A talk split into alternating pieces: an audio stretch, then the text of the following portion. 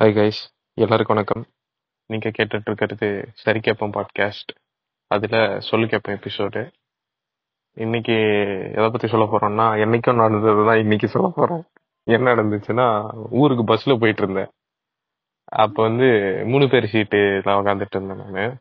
நடுவில் நடுவாளாக உக்காந்துட்டு இருந்தேன் என் பக்கத்தில் அதாவது ஜன்னல் சீட்டு இல்லை இந்த side left hand side left side ஒரு ஒரு வயசானவர் ஒரு நாற்பத்தஞ்சு ஐம்பது வயசு இருக்குன்னு வச்சுக்கோங்களேன் உக்காந்துட்டு இருந்தாரு. பஸ் கிளம்பிருச்சு. இடையில ஸ்டாப்பிங்ல ஆளுங்க ஏறுவாங்க இறங்குவாங்க. அப்படி வந்து ஒரு ஒரு வயசான பாட்டியம்மா கூன் விழுந்த பாட்டியம்மா வந்து ஏறுச்சு. சரி இந்த பாட்டியம்மாக்கு வேணா நம்ம இடம் விடுவோம் எழுந்து அப்படின்னு சொல்லிட்டு யோசிச்சுட்டு தான் இருந்தேன். எழுந்துக்கல யோசிச்சுட்டு தான் இருந்தேன். அந்த நேரத்துல நான் யோசிக்கிற நேரத்துல வந்து சைட்ல ஒருத்தர் இருந்தாரு தெரியுங்களா? ஒரு ஐம்பது ஐம்பத்தஞ்சு வயசு. அவர் வந்து எழுந்துட்டாரு அவர் எழுந்து அந்த பாட்டி அம்மா உட்கார சொல்லிட்டு அவர் நின்னே வந்தார். அவர் வந்து இத்தனைக்கும் பக்கத்து ஸ்டாப்பிங்ல இறங்குற ஒரு குரு இல்லை. கொஞ்சம் தூரம் தான் அவரும் இறங்குறதுக்கும்.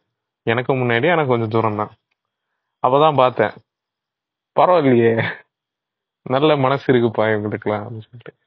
எனக்கு வயசு கம்மி நான் நினைச்சா உடனே எழுந்து கூட உக்காருங்க பாட்டின்னு சொல்லியிருக்கலாம் நான் யோசிச்சேன் ஆனா எழுந்துக்கல. ஏதோ ஒரு சோம்பேறித்தனம் கூட வச்சுக்கோங்களேன்.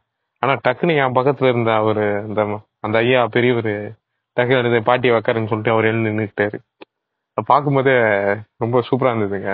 சரி அப்போ நம்ம இனிமேல்ட்டு எப்பயாவது பஸ்ஸில் போகும்போது வரும்போது இன்கேஸ் வாய்ப்பு கிடைச்சா அது மாதிரி வயசான யாராவது இருந்தால் உக்காருங்க நீங்கள் அப்படின்னு சொல்லிட்டு எழுந்துக்கலாம் அப்படின்னு சொல்லிட்டு யோசிச்சிருக்கேன் முடிவு பண்ணல யோசிச்சிருக்கேன் மாறுதான்னு பார்ப்போம்.